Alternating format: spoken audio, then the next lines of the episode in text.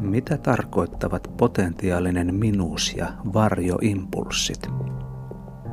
Millä tavoin psykodraama tukee spontaaniutta ja todellisen itsen löytymistä? Miten leijonien maailmanmestaruusottelua voi tutkia myyttisenä satuna? Tämä on Mielen laboratorio, podcast, joka tutkii sitä, mikä on kaikkein lähimpänä meitä.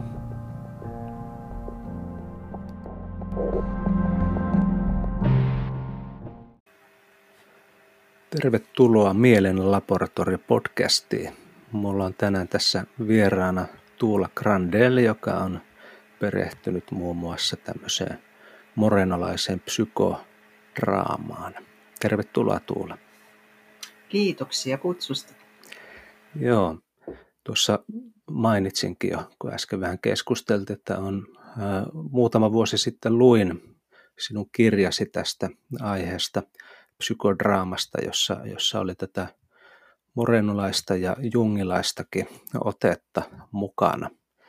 Ähm, voisitko vähän kertoa kuulijoille siitä, että miten sä oot päätynyt tämmöisten aiheiden piiriin? Jaa, se onkin aika pitkä tarina. Jung ja Moreno on kulkenut, heidän maailmansa ja ajattelumaailmansa on kulkenut mun elämässäni jo pitkänä aikaa. Ensin alkuun 20-vuotiaasta olin kiinnostunut saduista ja unista, joka liittyy tähän enemmän Jungin maailmaan. Ja sitten niihin aikoihin mä olin ahkera harrastajateatterilainen ja huomasin roolien merkityksestä jotakin oman kokemuksen kautta ja siitä, kuinka näin, miten ihmiset niiden vuosien, kymmenen vuoden aikana, joita yhdessä oltiin, niin alkoivat muuttua. Ja mua kiinnosti se, että mikä saa ihmisen kiinnostumaan, että tulee semmoinen oma halu johonkin tiettyyn rooliin, laajentaa sitä omaa kokemustaan jonkun tietyn roolin kautta, tai mihin ei ainakaan haluaisi astua mihinkä rooliin. Toivottavasti ohjaaja ei valitse minua siihen. ja nämä, niin kuin, nämä oli tämmöisiä alku, alkuaihioita siihen, että mä rupesin psykologian opiskelijana, kun opiskelin siihen aikaan psykologiaa, niin mietin, että miten, miten nämä kulkee oikeastaan rinnakkain. Siellä oli ne ensimmäiset, ihan ensimmäiset ajatukset.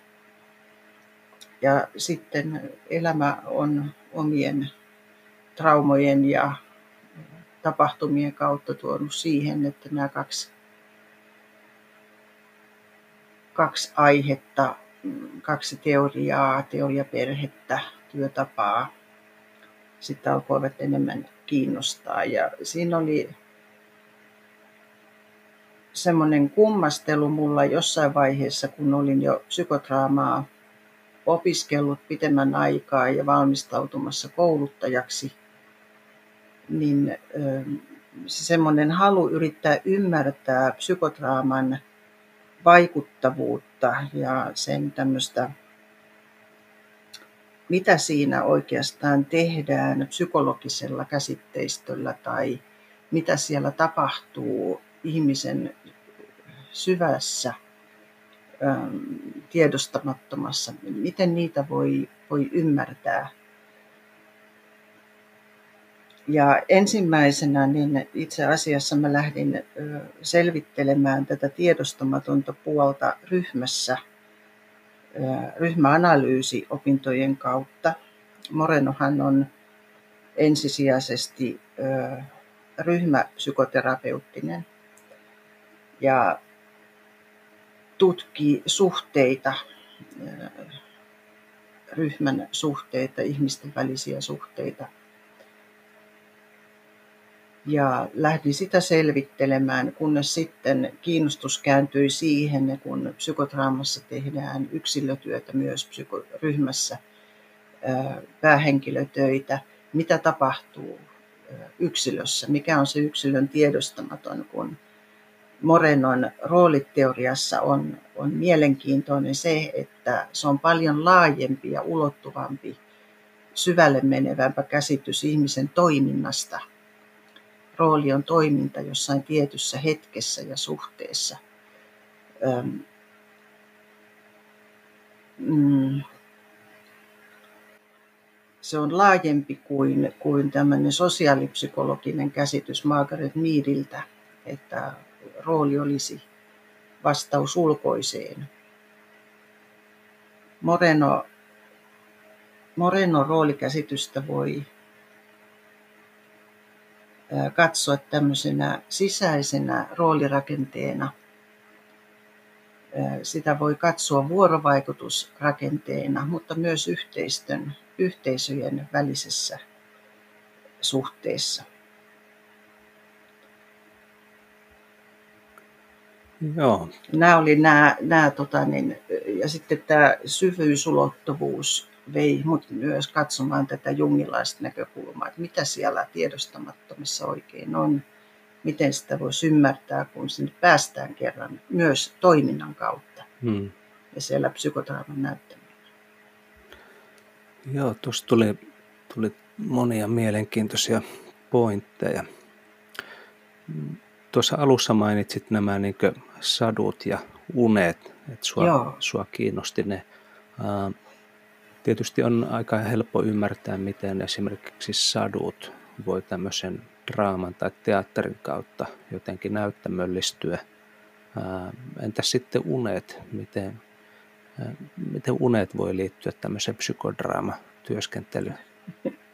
No sillä lailla, että oikeastaan kaikki mitä sä tuot, tämä on nyt mun käsitys tälle, mä kuvaisin sen näin, että kaikki mitä sä tuot arjen elämästäsi tarkastelun kohteeksi näyttämölle, ne ovat kuin unia.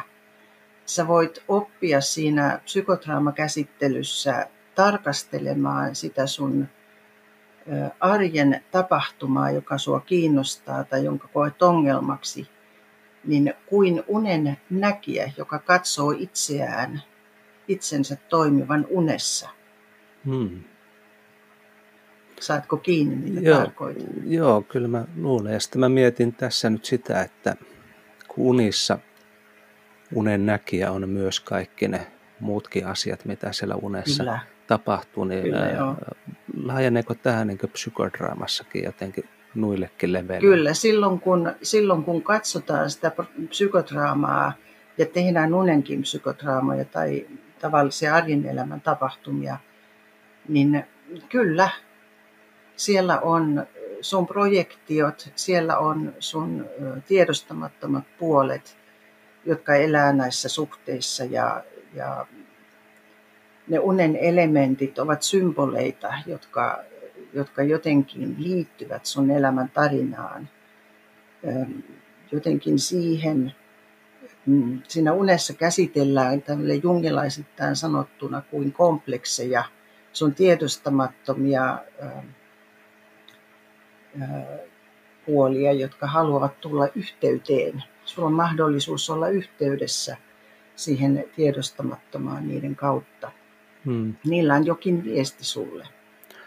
Voisiko tämä käytännössä ilmetä esimerkiksi sillä tavalla, että, että kun meillä on näitä tapahtumia, mitä me halutaan käsitellä, niin tavallaan se, mitä me poimitaan itse niistä tapahtumista, on meille nimenomaan jollakin tavalla relevanttia ja, ja semmoista, missä nimenomaan nämä meidän omat niin tiedostamattomatkin symbolit ja muut elää, koska yleensähän tilanteet on niin valtavan laajoja, niistä löytyisi lukematon määrä asioita, joihin voisi kiinnittää huomiota, että miksi me kiinnitetään Joo. just tähän.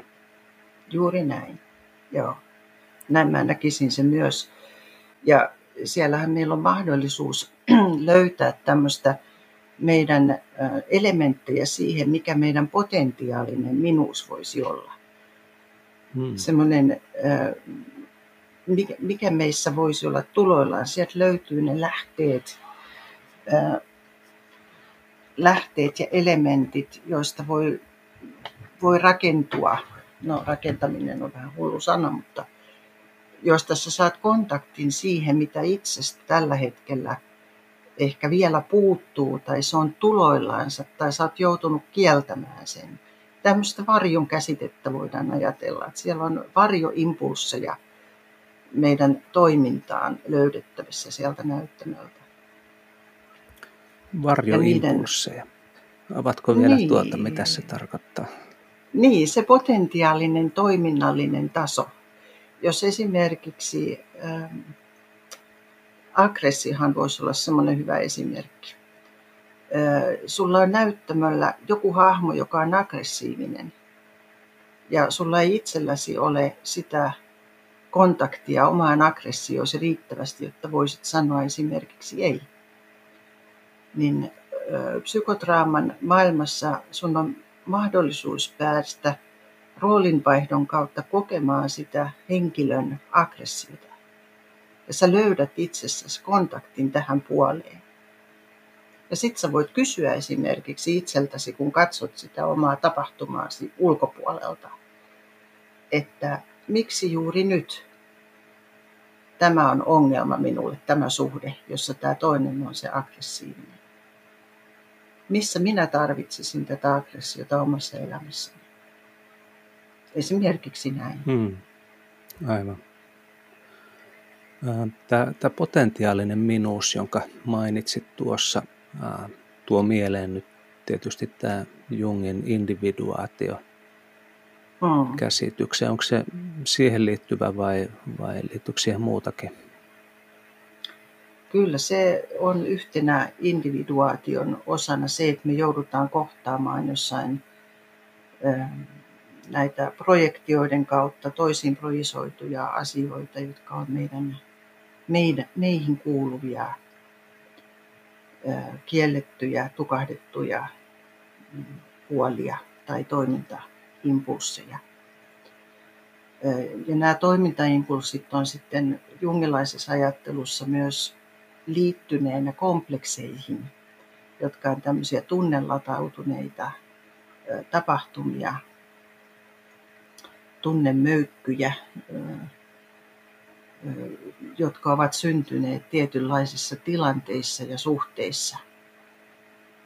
Ja niihin liittyen siellä on myös näitä meidän varjoon liittyviä, ei vielä toteutuneita puolia.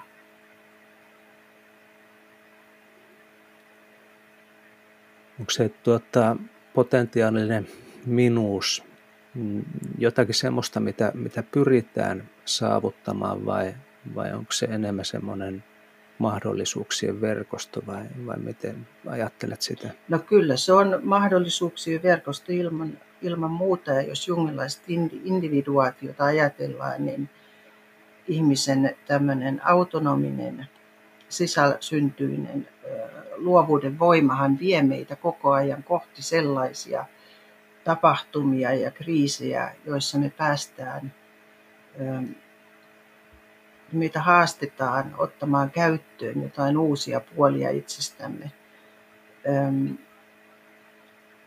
Se voisi olla yksi näkökulma ja sitten morenolainen näkökulmahan on myös tämmöinen, että ihmisellä on mikä, minkä mä yhdistän nyt tähän individuaatioon myös, että ihmisellä on myös toiminnan nälkä, tarve laajentaa omaa itseänsä toiminnallisesti, olla enemmässä roolissa kuin mihin oma arki tällä hetkellä on antanut mahdollisuuden.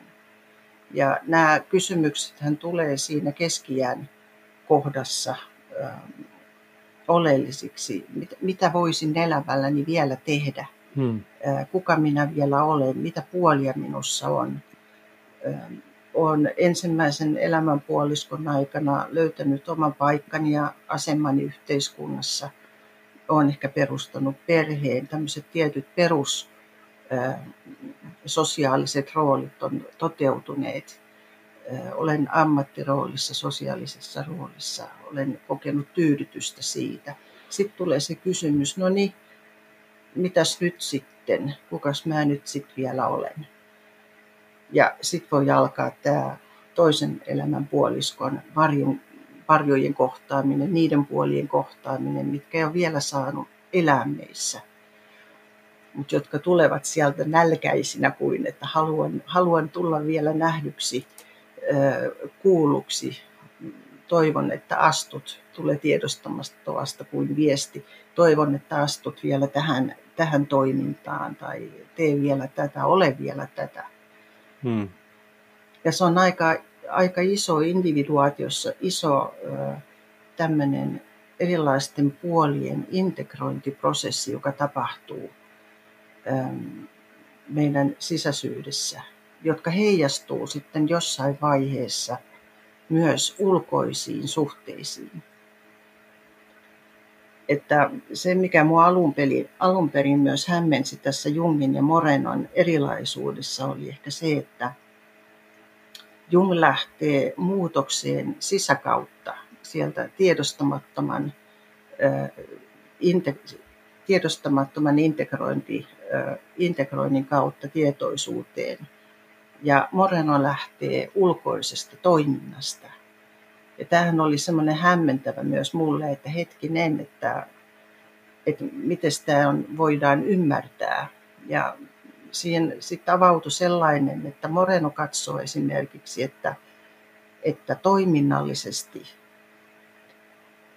ihmin, toimiessaan ihminen samalla integroi jotain uutta sisäänsä ja järjestelee samalla siinä sitä tiedostamatonta tai psyyken, psyyken rakennetta ja alkaa syntyä muutoksia. Ja Jungilla sitten se lähtökohta on enemmän tämä, että kohdataan näitä sisäisiä elementtejä, symboleita, komplekseja ja siitä niiden käsittelyn kautta, kohtaamisen kautta, kokemisen kautta, ymmärtämisen kautta siirrytään vähitellen siihen, että ne siirtyy toiminnaksi. Joskin tietysti ihminen tarvitsee oivallettuaan jotain myös sen tahtonsa, että kun olen ymmärtänyt tämän, niin siirrän tämän myös toimintaan. Mutta tämähän on, tämähän on toisaalta kaikkea sitä, mitä psykoterapiassa tapahtuu, tämä mm. prosessi. Se tapahtuu myös siellä psykotraamassa, psykotraaman näyttämällä. Sitähän me tehdään. Ollaan suhteessa elementtiin, suhteessa niihin, niihin hahmoihin, joita me ollaan valittu arjen elämästä siihen näyttämölle. Siellähän se alkaa se prosessi, integroiminen, ymmärtäminen, havainnointi mitä minussa tapahtuu. Mm. Tämmöinen, ähm, niin se on yksi tärkeimpiä, että oppii ymmärtämään sitä, mitä minussa tapahtuu. Kyllä. Mulla tulee tuosta mieleen tämä, tai tuli tämmöinen oivallus, kun kuuntelen mitä sanoit. Äh, kun itsekin on lähtenyt ehkä enemmän vähän niin kuin se Morenokin sieltä laajemmasta sosiaalisesta käsiin liikenteeseen opiskellut siis tämmöistä niin sosiologista ja, ja dialogista ja tämän tyyppistä ajattelua. Varsinkin tämän George Meadin ää, teorioita tämmöisestä minän ja minuuden välisestä dialogista, jossa niin minuus syntyy ja, yeah. ja josta sitten Ervin Goffmani inspiroitu tekemään myös näitä omaa näyttämän metaforaa ja, ja tämän tyyppisiä asioita – niin tuli just tässä tämä oivallus jotenkin mieleen siinä minän ja minuuden välisessä dialogissa, josta George Mead puhui, eli, eli siitä, että miten me ollaan ikään kuin semmoinen prosessi, jossa me jatkuvasti vastataan siihen yleisöön, jonka, jonka tavallaan näkökulma me otetaan koko ajan. Eli, eli Mead ajatteli, että ihmisen minuus voi syntyä vain, jos on, on niin kaksi ihmistä, joiden välillä on suhde ja sitten vähintäänkin se kolmas ihminen, joka näkee sen suhteen. Eli joku, joka voi samaistua siihen, mitä tapahtuu. Aa, juuri. Ja, ja, ja tämän kautta voidaan ikään kuin, tai ihminen ottaa väistämättä niin sen yleisön näkökulman huomioon koko ajan siinä omassa toiminnassa. Aina kun mulla on joku vastaus johonkin tilanteessa tulevaan toimintaan, niin se vastaus myös samalla sisältää mun oman näkökulman siitä, että miten yleisö näkee nyt tämän, mitä tässä tapahtuu. Se ei tietenkään Joo. tietoinen, Joo. mutta se on semmoinen niin prosessi. Joo, kyllä. Ja, ja nyt mä aloin miettiä tuota just, että, että tässä dialogissa niin minä ja minuuden välillä ää, just, just tämä niin jungilainenkin näkökulma siihen, että ää, siinä on se ulkoinen olemassa, ikään kuin se mm. vastaus ja se mm. yleisö, mutta sitten on myös se sisäinen, joka vastaa siihen, siihen yleisön reaktioon, tämä niin kokee jatkuu Joo. ja menee eteenpäin. Joo, ja toihan elää, elää tota niin, tämä jännite ulkoisen ja sisäisen väliin. Mä eletään koko ajan tässä olla suhteessa ulkoiseen ja pyrkimyksenä olisi hyvä, jos olisi myös suhde siihen sisäiseen tapahtumaan samanaikaisesti.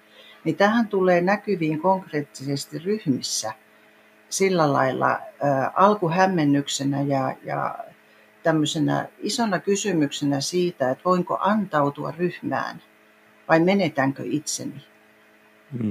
Mi, mi, että joutuu tasapainottelemaan tämän kahden välillä. Ja psykotraamaryhmissähän keskeisenä on tämä Morenon ajatus jakamisesta. Siitä, että se mitä minä olen kertonut itsestäni niin, ja näyttänyt ehkä siellä näyttämöllä, niin jaetaan ryhmäläisille. Ja, se jaetaan niin kuin ryhmäläisille ulospäin ryhmään, mutta sitten tämän työskentelyn jälkeen ryhmä palauttaa jakaa omasta kokemuksestaan, mihin tämä, mitä minä näin sinun elämästäni, elämästäsi, niin mihin se virittää minua. Mm. Minullakin on tapahtunut noin ehkä eri kontekstissa, mutta se jokin tunnesyvyys, jokin, mennään jopa arkkityyppiseen. Kaikki äidit itkevät, kun lapsi kuolee, mm. ovat surullisia kauhuissaan, mitä nyt, miten tästä pärjään. Ollaan tämmöisessä niin kuin yliyksilöllisessä maailmassa – joka mahdollistuu sen jakamisen kautta ja lohduttaa. Se liittää ihmisiä toisiin. Siitä tulee myös tämmöinen, sanoisinko, lohdullinen puoli. Tulla näkyväksi, tulla hyväksytyksi puoli hmm. ihmisyydessä. Ollaan samassa veneessä ihmisyydessä. Joo. Ja varmaankin myös käy niin, että se, kun puhut tästä niin että ihmisillä on nälkä laajentaa sitä omaa toimintaa ja toimintamahdollisuuksia, niin myös se, että, että ikään kuin on mahdollisuus kuulla ja nähdä, että, että mitä, mitä se herättää siinä yleisössä, se miten minä toimin ja, ja mitä Joo, minulle on tapahtunut, niin se myös laajentaa sitä omaa ikään kuin repertuaaria, että miten se mun sisäistetty Joo. yleisö näihin tilanteisiin reagoi, eli, eli tuo siihen niin elävyyttä ja, ja uusia mahdollisuuksia. Joo. Ja kyllä suhteiden ryhmien merkitys on sekä totta kai Morenolle, mutta myös Jungille tärkeää, että Junghan sanoo, että ihmisen sielu elää vain suhteista.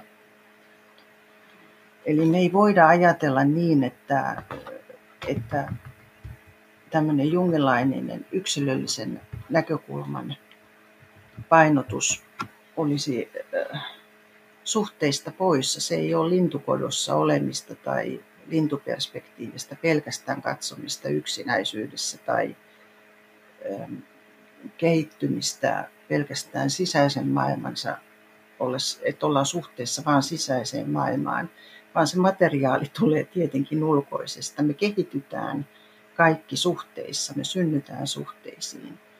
Ja sieltä se sitten se meidän minuus alkaa ja myös identiteetti, meidän tietoinen käsitys alkaa rakentumaan siitä, keitä me ollaan. Hmm. No nyt mä mietin sitä, me ollaan vähän puhuttu äh, tavallaan tästä, että mitä psykodraamassa esimerkiksi, miten sitä voisi jäsentää, mitä siinä tapahtuu, mutta pitäisikö vähän avata sitä, että mitä se siis käytännössä tarkoittaa, ja kaikki varmaan kuulijatkaan on tuttuja tämän termin kautta, että mitä hmm. se psykodraama on? Mitä se käytännössä on?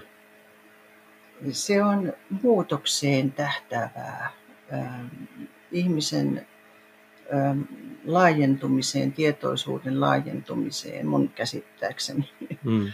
laajentumiseen tähtäävää terapeuttista toimintaa. Ähm, siihen, että voin toimia toisin tilanteissa, joita mä olen toistanut koko elämäni. olen jumissa jossakin. En ymmärrä, mitä on tapahtunut, enkä miksi en pääse tästä tietyn asian toimimisesta pois.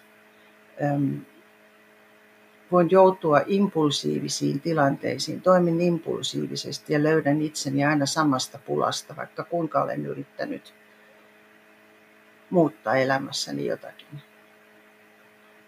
Ja siinä ollaan siinä jamassa taas. Ja tähän ehkä tämmöiseen esimerkkiin voisi ajatella, psykotrauma on ihan vallan mainio kohta lähteä tutkimaan sitä, mitä tässä nyt oikeastaan on tapahtunut ja mikä on se sisäinen este, mikä pitää jumissa jossakin toistopakossa.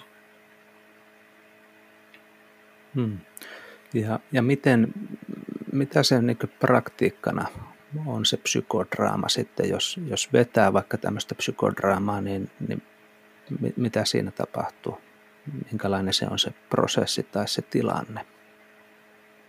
No tilanne on tietenkin ryhmätilanne, ähm, jossa ryhmä ensin lämmitetään turvalliseksi.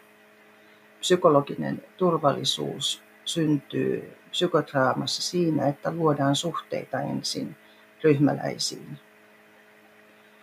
Ähm, vähän riippuu sitten siitä, että onko se, on, käytetäänkö näitä, tätä psykotraumaa psykoterapeuttisessa merkityksessä vai käytetäänkö sitä kouluttamassa, koulutuksellisesti, työnohjauksellisesti, konsultaatiotilanteisiin tai muihin, mutta mä katson nyt tätä psykoterapeuttista, terapeuttista työskentelyä, niin lämmittämisen jälkeen syntyy mahdollisuus jokaiselle ryhmäläiselle tuoda esiin sitä, mikä itseä tällä hetkellä häiritsee, oli se sitten elämäntilanne, omat ajatukset, oma psyykkinen olotila, jokin suhde, suhde työhön, Morenolle me ollaan koko ajan kaikkeen suhteessa, sisäiseen ja ulkoiseen. Ja kaikista näistä syntyy, voi syntyä spontaanisti ryhmässä tarve käsitellä, tarkastella tarkemmin. Ja se, kuinka sitten kukin päähenkilöksi, niin sanotuksi päähenkilöksi pääsee tai tulee valikoiduksi, siinä on monta eri tietä, miten se tapahtuu. Mutta pääasiassa ensin tehdään ryhmä turvalliseksi. Seuraava askel on se, että mitäs nyt tehdään. Tehdäänkö päähenkilöitä, päähenkilötöitä, kuka siihen valikoituu erilaisilla tavoilla tehden. Ja päähenkilön ja ohjaajan keskustelu auttaa hahmottamaan sitten loppuviimeksi sen, mistä lähdetään liikkeelle. Rakennetaan näyttämö ja näyttämön rakentamisessa kaikki ryhmäläiset ovat kuin akuterapeutteina mukana. He pääsevät rooleihin, ei näyttelemään, vaan tämä päähenkilö pääsee kertomaan ja osoittamaan ja itse näyttämään, näyttämään sitä, kuinka siinä roolissa ollaan, kuinka siinä hahmossa, kuinka se hahmo otetaan omiin nahkoihin. Eli siis jokainen, joka on siinä avustavana, niin saa ohjeistusta siinä, kuinka, kuinka voisit tässä auttaa päähenkilöä. Ja pystyt, pystytkö hahmottamaan Joo. tästä, mitä tapahtuu? Joo, Joo. kyllä. Ja, ja siis käytännössä voidaan käydä esimerkiksi joku tilanne läpi sillä tavalla, että, että ihmiset ää, ottaa ne omat roolinsa ja sanoo omat vuorosanansa siinä tilanteessa ja, Kyllä. ja sitten tuota, tämä päähenkilö ilmeisestikin voi olla myös siis katsomassa sitä sivusta tai tietyissä rooleissa. Sekä että. Joo. Sekä että. Hän kiertää varmasti joka rooleissa kokemuksen, saadakseen kokemuksellisen tuntuman siihen, millaista on olla vastapäätä olevan nahkoissa. Hmm. Aivan. millaista tässä on olla. Ja sitten aivan oivallinen, tämä on oivallinen niin kuin tämä integraatiotapahtuman avittava tekijä, Mutta aivan oivallinen on myös sen havainnoivan minän, objektiivisen minän opettelu, se juuri, että millä lailla voin tarkastella omaa sisäistä tapahtumaa. Niin se tapahtuu psykotrauman näyttämöllä tälleen hyvin konkreettisesti. Mutta siihenhän pyritään kaikessa myös, jos ajatellaan traumapsykoterapiaa. Hmm. Miten kehitän itsessäni sen havainnoivan minän? Miten, miten pääsen siihen positioon? Ja tämä, tämä on yksi tekniikka, jota, jonka kautta sitä voi psykotraumassa myös itselleen sisäistä. Hmm, kyllä. Eli voisiko ajatella vähän, että siinä on pikkusen se, että ikään kuin me saataisiin videoitua oman elämämme tapahtumia ja, ja katsottua no, niitä niin, sitten. Vähän niin, ja niin. katsellaan niin. sitä niin kuin juuri unta katsotaan yöllä. Mm, kyllä. Mutta siinä niin kuin siitä positiosta tai sieltä keskeltä näyttämöä, niin on mahdollisuus löytää se, mitä olisi hyvä tehdä toisin. Mihin tämä vielä vie? Onko joku, jokin sylttytehdas, joku, joku joku kipeä asia taustalla, joka on saanut minut toimimaan nyt, kun mä katson itseäni tuossa näyttämöllä näin. Hmm. Ja. Onko jokin tunne kokematta siinä suhteessa? Ja. Onko aito kohtaaminen kyseessä vai, vai mistä on kyse? Mulla on ollut muutaman kerran mahdollisuus olla tämmöisissä erilaisissa psykodraama- ja, ja sosiodraama työskentelytilanteessa itse asiassa edesmennyt Hilkka Keistinen opetti joskus aikoinaan mun, kun opiskelin ratkaisukeskeistä ajattelua, niin käytti jonkun verran tämmöistä työskentelyä siinä niin toiminnallisena työohjauksen välineenä, joka oli hyvin mielenkiintoista, mutta erityisesti jäi mieleen semmoinen tilanne kerran tuolta Kööpenhaminan lähettyviltä, jossa oli tämmöinen organisaatio, tilanne, jossa oli tämmöinen näyttelijäryhmä, jotka käytti tämmöisenä niin organisaatiointerventiona tämmöisten osittain näyteltyjen organisaatiotilanteiden läpikäymistä. Aa, se oli hyvin mielenkiintoista niin nähdä, miten, mitä siinä tapahtui. Ja sitten muistan semmoisen kohtauksen, jossa, jossa sitten kun olin seuraamassa tietynlaista dialogia johtajan ja, ja alaisten välillä, niin – ehdotin siihen jotakin, että no mitä tässä tapahtuisi, jos tuo alainen nyt niin kuin vaan kertoisi suoraan tälle johtajalle, että, että tuota, mm-hmm. no, pelottava nyt ihmisten mielestä, eikä ne niin. uskalla kertoa, mitä tapahtuu. Ja, ja no sitten mulle sanottiinkin, että no tuuppa siihen nyt keskustelemaan sitten sen johtajan kanssa. ja tuota, mä muistan vieläkin, kuinka niin kuin, vaikka tiesi, että tässä on niin vain näyttelijöitä ja, ja tämä ei ole niin todellinen tilanne, niin kuinka niin semmoinen kuumottava se oli se tilanne niin nostaa esille tälle johtajalle. Se, että, no varmasti. Ja, ja se, miten hän sitten vastasi siihen ja sanoi, että tuota, en kyllä ymmärrä, että voitko vähän niin. tarkentaa, niin tuli itselle semmoinen, että okei, tämä on se syy, minkä takia mä en yleensä lähtisi näin suoraan kertoa näitä asioita. Niin, niin. Joo. Joo. Kyllä, mutta tämmöisessä psykotraumassa just sit tämän tyyppinen e, tapahtumahan tehdään turvallisissa olosuhteissa. Se ei ole se todellinen e, itse se tilanne, objektiivinen tilanne, missä sä oot, vaan sä voit kokeilla. Kyllä. Jos toimisin näin, niin mitä tapahtuu? Esimerkiksi näin. Ja. Yksi keskeisimpiä tässä niin kuin uuden löytämisessä, morenolaisessa ajattelussa on spontaaniuden virja se, että ihminen tulee ahdistuksestaan vapaaksi, niin on edellytys sille, että hän pystyy luomaan uutta, pystyy luomaan uuden toimintamuodon itselleen ja löytää sen itsestään. Ja tämä spontaanius on yksi semmoinen mua ollut kiehtova asia, että miten ihmeessä tämä voi liittyä Jungin maailmaan. Mikä Jungin maailmassa voisi olla tätä spontaaniutta? Se on muutoksen, tämmöisenä muutoksen voimana. Ja sitä mä oon siinä kirjassani kanssa niin, ähm, pohdiskelin. Ehkä tänään kuvaisin sitä toisin kuin siinä. Niin, äh, tiedätkö mitä, mitä tämä tarkoittaa itse kokemuksellisesti olla virittynyt spontaaniksi? Oliko tuo kysymys mulle vai kommentti? Niin, mä esitin sulle kysymyksiin, että, niin. että, että mitähän se spontaanius sulle voisi tarkoittaa?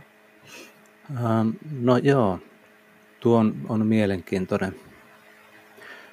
Itse asiassa kun aikoinani opiskelin aika paljon tämmöistä niin japa, japanilaista zen-meditaatiota, niin sielläkin viriteltiin semmoinen näyttämö, missä on, on zen-opettaja ja sitten oppilas kohtaavat kahden kesken. Ja, ja sitten sun pitää ikään kuin siinä tilanteessa jotenkin ilmentää sitä, sitä harjoitusta. Ja, ja se ei siis onnistu sillä tavalla, että nämä suunnittelet siihen jonkun, että mä sanon niin tai niin. näin, vaan, vaan se on nimenomaan se, että, että sen täytyy tulla täysin spontaanisti. Ja se on hirveä Just. haaste, haaste myös äh, semmoisessa tilanteessa, johon tulee semmoinen tietynlainen paine, äh, niin sitten jotenkin päästä irti siitä analysoivasta, ajattelevasta osasta itseä ja antaa spontaanisti jotakin vaan syntyä siinä hetkessä. Juuri näin. Joo, sitä se juuri on. Joo. Joo. Joo. Ja tämähän on, mm, me ollaan silloin myös tekemisissä tämmöisen, Moreno sanoisi, kosmisen ihmisyyden. Ihminen on kosminen hänelle. Et me ollaan silloin yhteydessä johonkin semmoiseen itseämme suurempaan edustajaan, henkiseen puoleen itsessämme silloin, kun se spontaanius virjää. Näin mä oon sen mm. ymmärtänyt. Mm.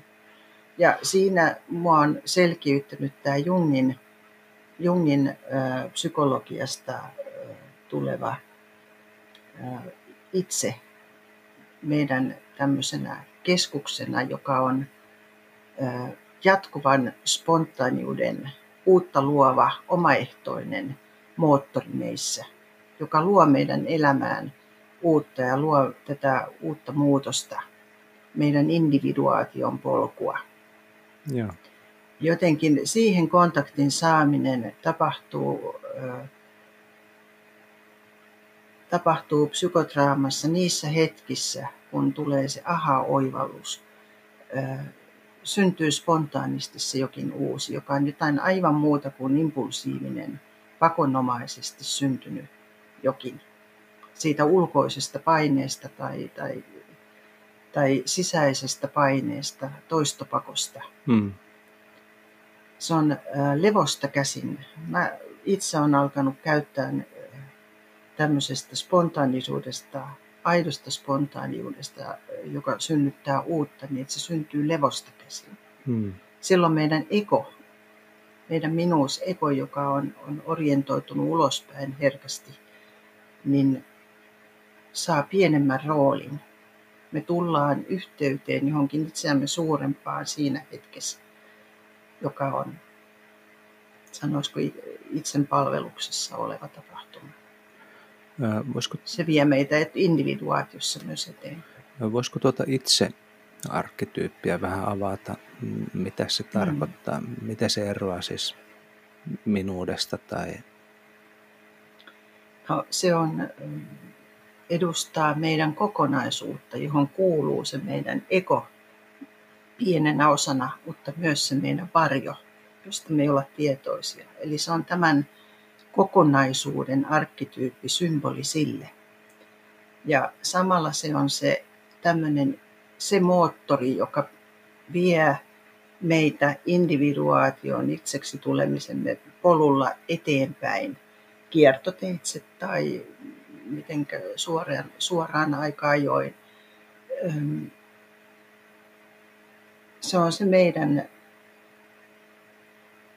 syvin, eheyttävin keskus, jonka jos ajattelee psyyken rakennetta, niin sen, sen sijainniksi voidaan ajatella kollektiivinen tiedostamaton. Ja sitten taas ego on siellä meidän tietoisen maailman hallitsijana. Hmm.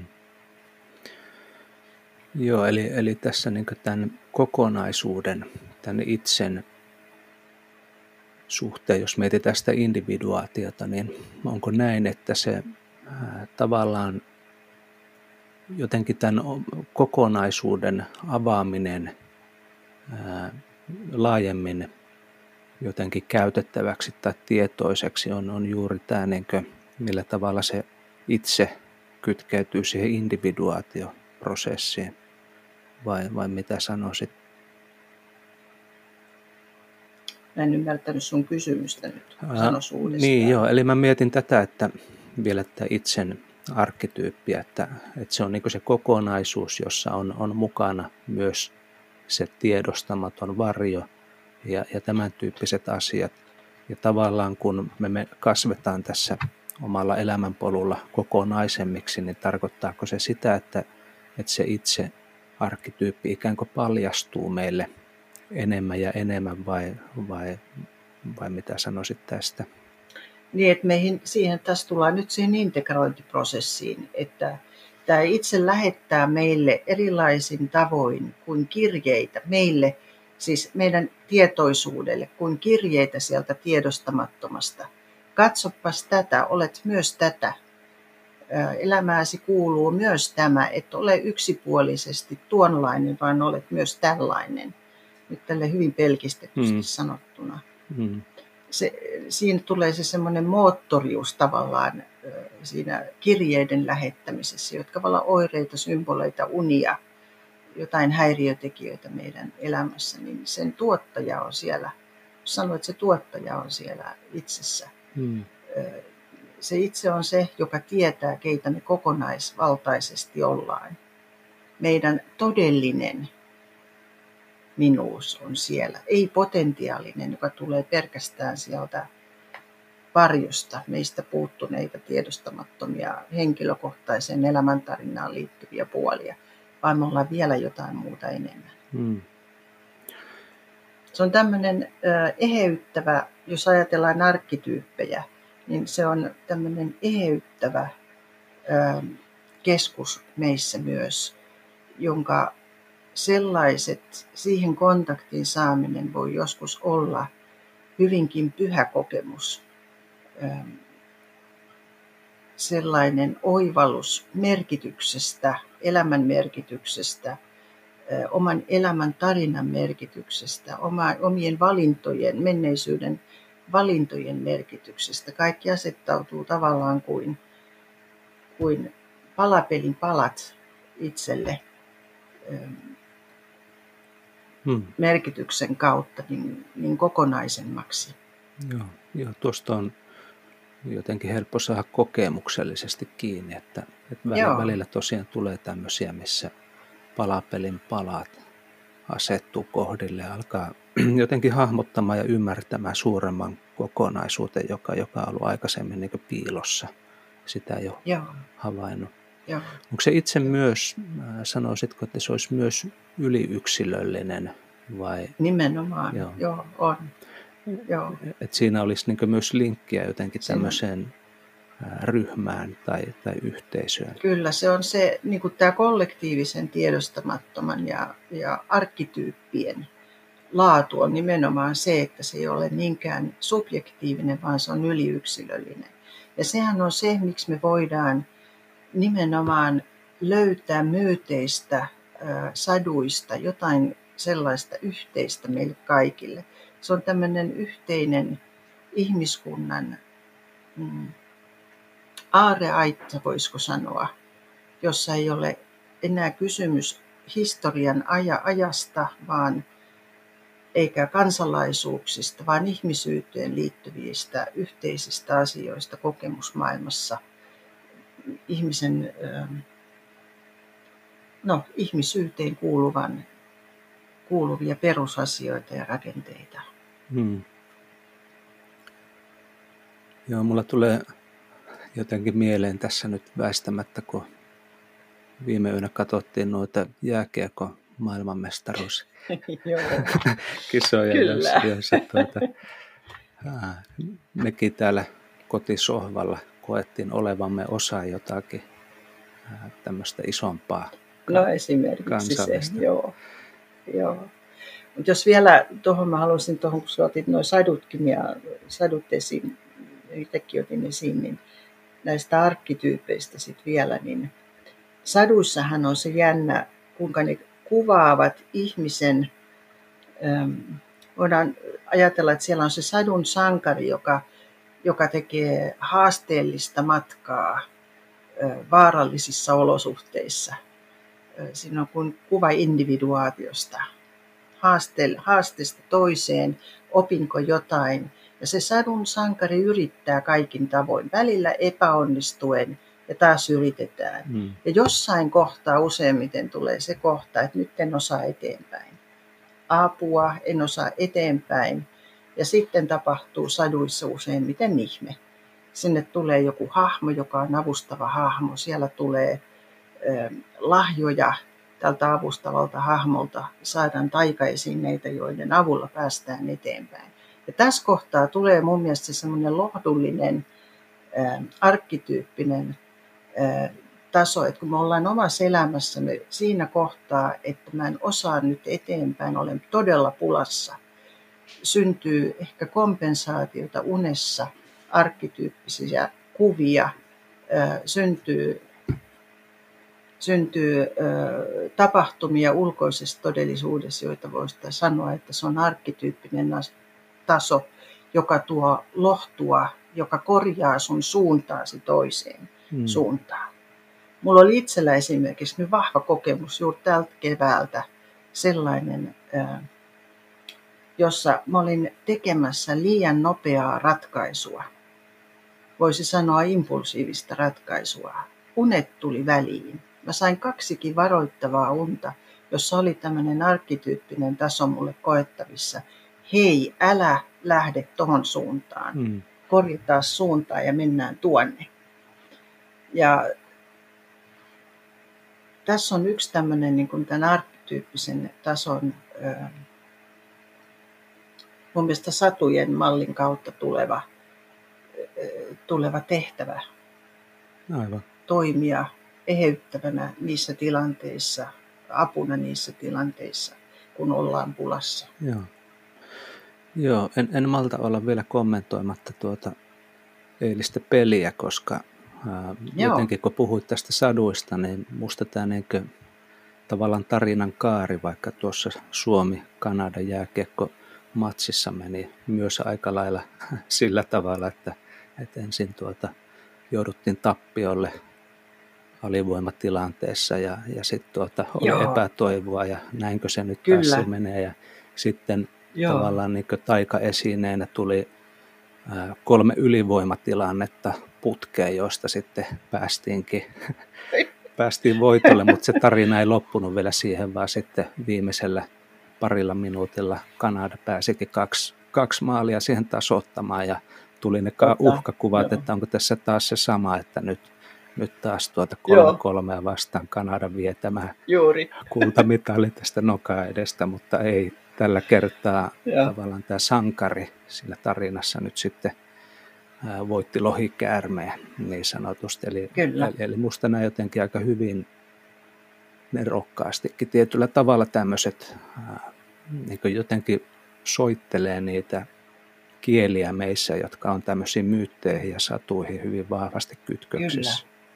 Mä näen vielä yhden ulottuvuuden tuossa pelissä. Mm. Ja mun mielestä siinä ihan aivan alussa niin Jalonen sanoi oleellisen asian, kun, kysy, kun siinä ennen pelin alkua. Hän sanoi, että hänen viestinsä niin kuin Leijonille on vain, että me pelataan. Ja siinä kuulosti, sehän ei sanonut mitään, nyt kohti voittoa, mm. vaan jotenkin siinä tuli mulle sellainen viesti, että ollaan rennosti, ollaan läsnä siinä, mitä tehdään, ollaan yhteydessä johonkin siihen, joka, jota me jo osataan, se on meidän, meidän sel, selkärangassa. Mm pelaajat tietävät tämän ja osaavat tänne, niin siinä oli se semmoinen luottamus siihen yhteyteen. Ja siinä oli jotain mun mielestä tässä minän ja itsen, tietoisen ja tiedostamattoman tai itseen, siihen syvimpään itseen ää, yhteyttä, joka on, jonka annetaan toimia. Ei toimita enää esteenä. Mm, kyllä totta kai he olivat siellä lähdössä voittamaan, mutta, mutta siinä oli joku, joku tämmöinen, niin kuin, että pelataan vaan. Kyllä. Nyt pelataan. Et nimenomaan semmoinen niin liika jotenkin yrittäminen ja se, että takerrutaan siihen, mitä pitäisi tapahtua, niin, niin usein tulee esteeksi just sille, niin. että voisi toimia niin spontaanisti ja sieltä omasta Joo. kokonaisuudesta käsin. Joo, joo, joo. Aha, joo. Siinä itsekin kiinnitin tuohon myös huomiota ja siihen, oliko se toisen erätauon jälkeen Jörninen vai kuka siinä oli haastateltavana ja sanoi jotenkin näin, että, että me pyritään vaan nyt, ei muuteta mitään, pelataan vaan sitä leijonapeliä. Eli, eli tavallaan tässäkin niin tämä niin symboli, joo. leijona jotenkin, mä liitän nyt tässä meidän keskustelussa sen tähän niin suurempaan kokonaisuuteen, joo. jota se ikään kuin. Osoittaa siinä. Joo. Ja niinhän se on kaikessa myös, jos katsoo taiteilijoita, jotka tekevät luovaa työtä, niin, niin se on aivan uskomatonta esimerkiksi joissain lauluissa, kuinka se voi tavoittaa syvällä, syvältä tulevalla tavalla toisen ihmisen. Niin siinäkin on jotain tämmöistä siihen syvään itseen yhteydessä olemista, spontaaniuden virjemistä. Ja ehkä tota, niin, tämmöisessä arkisessa elämässä, kun eihän meidän tarvitse lähteä kuin luontoon, kun ainakin jotkut meistä voivat kokea siellä olevansa yhtä universumin kanssa, yhtä luonnon kanssa. Mm. Saavat kontaktin siihen johonkin esiaikaiseen, jopa primitiiviseen meissä olla yhtä luonnon kanssa. Joo. Ja sehän voi olla hyvinkin merkittävä pyhä hetki monelle luonto meidän kirkkona, niin sanotusti. Kyllä. Joo, mä mietin tämmöisiä tapahtumia omassakin elämässä, jossa on, ää, ne voi olla semmoisia aika pieniäkin. Esimerkiksi tulee vaan joku idea, että mä haluan kirjoittaa tästä blogipostauksen. Mutta mut sitten sillä hetkellä, kun se tulee, niin, niin se on niin valtava se tunne, joka tulee, että nousee karvat pystyyn ja semmoinen, että hetkinen, täm, tämä että tavallaan niin loksahtaa justiinsa ne palaset paikoille ja tulee semmoinen, semmoinen Joo, ajatus. Ja sitten muista joskus, kun kirjoitin jonkun tämmöisen jutun, niin sit siitä tuli kaikkein niin eniten luettu postaus ikinä, koska se jotenkin no niin. kosketti johonkin semmoiseen, mikä resonoi semmoisessa isommassakin yhteisössä kuin pelkästään vaan omassa mielessä. Joo, Joo silloin se koskettaa, kyllä. Joo. kyllä. Tuota, mä mietin tässä vielä sitä, kun puhuit näistä näyttämöistä ja, ja rooleista tässä pitkin keskustelua. Mäkin mainitsin tämän Ervin Kaufmanin, jolla on tämmöinen, tai on tunnettu tästä näyttämö-metaforasta, että, että ihmiset on ikään kuin erilaisilla näyttämöillä töissä, mm-hmm. perheessä, eri harrastuksissa. Ikään kuin siinä on tietyt lavasteet, sulla on tietty rooli. Monesti ne voi olla roolivaatteetkin esimerkiksi. Jos Kyllä. harrastaa vaikka karatea, niin vedät sitten karatepuvun päälle ja, ja tavallaan vyöt, vyöt ja sulla voi olla, sua puhutella ehkä senseeksi, jos olet sinne vetämässä reenejä tai muuta. Eli voi olla tämmöinen roolisanastot ja tämmöiset. Ja, ja töissä tietenkin meillä voi olla myös erilaisia rooleja. Joku on, on mikä nyt onkaan työroolilta. Että tavallaan niin tämä Kaufmanin ajatus siitä, että me voidaan tosiaankin tutkiskella omaa elämäämme myös tämmöisen niin näyttämön ja, ja roolien kautta. Niin mulla tulee mieleen nyt sitten tässä psykodraamassa, että tämä on vähän niin kuin semmoinen käänteinen prosessi, jossa me lähdetäänkin sitten purkamaan ja tutkimaan sitä, että minkälaisissa rooleissa me nyt eletään ja mm. mitä siellä tapahtuu. Joo. Niin, ja se, siinähän jos siinä morenolaisessa roolikäsitteessähän on se, että meillä on, rooli koostuu niin kuin, siellä on erilaiset ajatukset, tunteet, mielikuvat, havainnot. Yhdessä roolissa ne on yhdenlaisia, toisessa toisenlaisia, aina tilanteesta riippuen.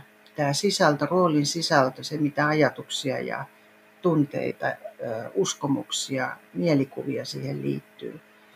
Niin tämähän on tavallaan tämmöistä niin kuin psykotraumassakin mentalisaatiota, mitä siellä muuta tehdään, tutkitaan sitä. mm. mitä sisältöjä siihen toimintaan, toimintaan tota, kuuluu. Tuli tuosta sun kommentista nämä mieleen. Joo. Joo, ja tämä on aika mielenkiintoista, että tosiaankin eri rooleissa ne voi olla hyvin erilaisia ne tavat Joo. havainnoida ja ajatella Joo. ja kokea. Joo. Joo. Melkein niin kuin olisi tosiaan eri ihminen jossakin eri roolissa. Joo. Ja silloin, silloin kun me ollaan jumissa jossakin noissa, että, että se aina se sama toistuu, vaikka tilanne on eri, niin kuten esimerkiksi traumoissa me nähdään hyvin kapea-alaisesti, vaikka oltaisiin mistä tahansa tilanteessa, jos siellä vaan on se yksi triggeri, hmm. joka vie siihen toiseen maailmaan, niin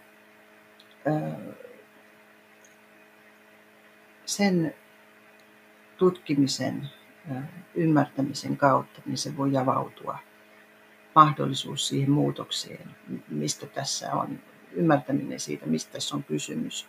Sen oivaltamisen kautta syntyy myös muutosta. Plus tämä Morenossa, Morenon ajattelussa spontaaniuden virjemisen kautta. Joo. Tuota, jos ihmiset haluaisivat tutkia enemmän tätä psykodraamaa, morenolaista ja, ja jungilaistakin lähestymistapaa, niin ää, mitä sä suosittelet, miten tästä pääsisi parhaiten lisäämään ymmärrystä?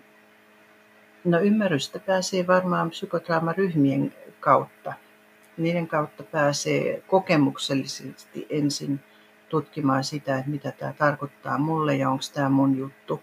Auttaako tämä minua ymmärtämään itseäni ja käsittelemään itselle vaikeita asioita. Auttaako pääsemään eteenpäin. Psykodraamaryhmät on yksi, niitä on kyllä pitkin Suomea löydettävissä. Sitten tietysti kirjallisuuden kautta on yksi, mihin näihin kannattaa tutustua psykodraamaa googlettamalla vaan sieltä löytyy niin suomenkielistä jonkun verran kuin, kuin sitten paljon englanninkielistä. Mä oon itse tykästynyt saksankieliseen kirjallisuuteen, kun mä oon Saksassa psykodraaman opinnot muinoin mm. aloitellut ja psykologiksi siellä valmistunut. Tietysti sieltä kautta syntyy sitten myös mahdollisuuksia löytää erilaisia kirjoja. Mutta psykodraamaryhmät on se, mistä kannattaa aloitella Joo. Ja tutkia sitä, että onko se omaa juttua. Joo. No onko sulla mielessä jotain, mitä olisi hyvä vielä lisätä tähän, mitä ollaan keskusteltu tänään? Nämä on niin valtavan isot nämä alueet, niin Morenon kuin Jungin maailmassa, että, että, että siellä olisi lisättävää varmaan vaikka, vaikka kuinka paljon. Mm. Ehkä semmoisena keskeisenä tiivistyksenä mä sanoisin, että mikä, mikä Jungia ja Morenoa nyt yhdistää, on se, että suhde on merkittävä. Ja sitten se, että meissä on olemassa tämmöinen henkinen tai kosminen taso ja meidän toiminta voi olla virittyneenä niin, että se on kosmisesti ja merkityksen kosmisesti virittynyttä kaikki ulottuvuudet läpi niin, että meidän toiminnalle tulee merkitystä, oli se mitä tahansa. Ja me ollaan kuin suuremman palveluksessa. Okei, hyvä. Tähän on hyvä lopettaa tämä jakso. Kiitos tosi paljon Tuula. Kiitoksia.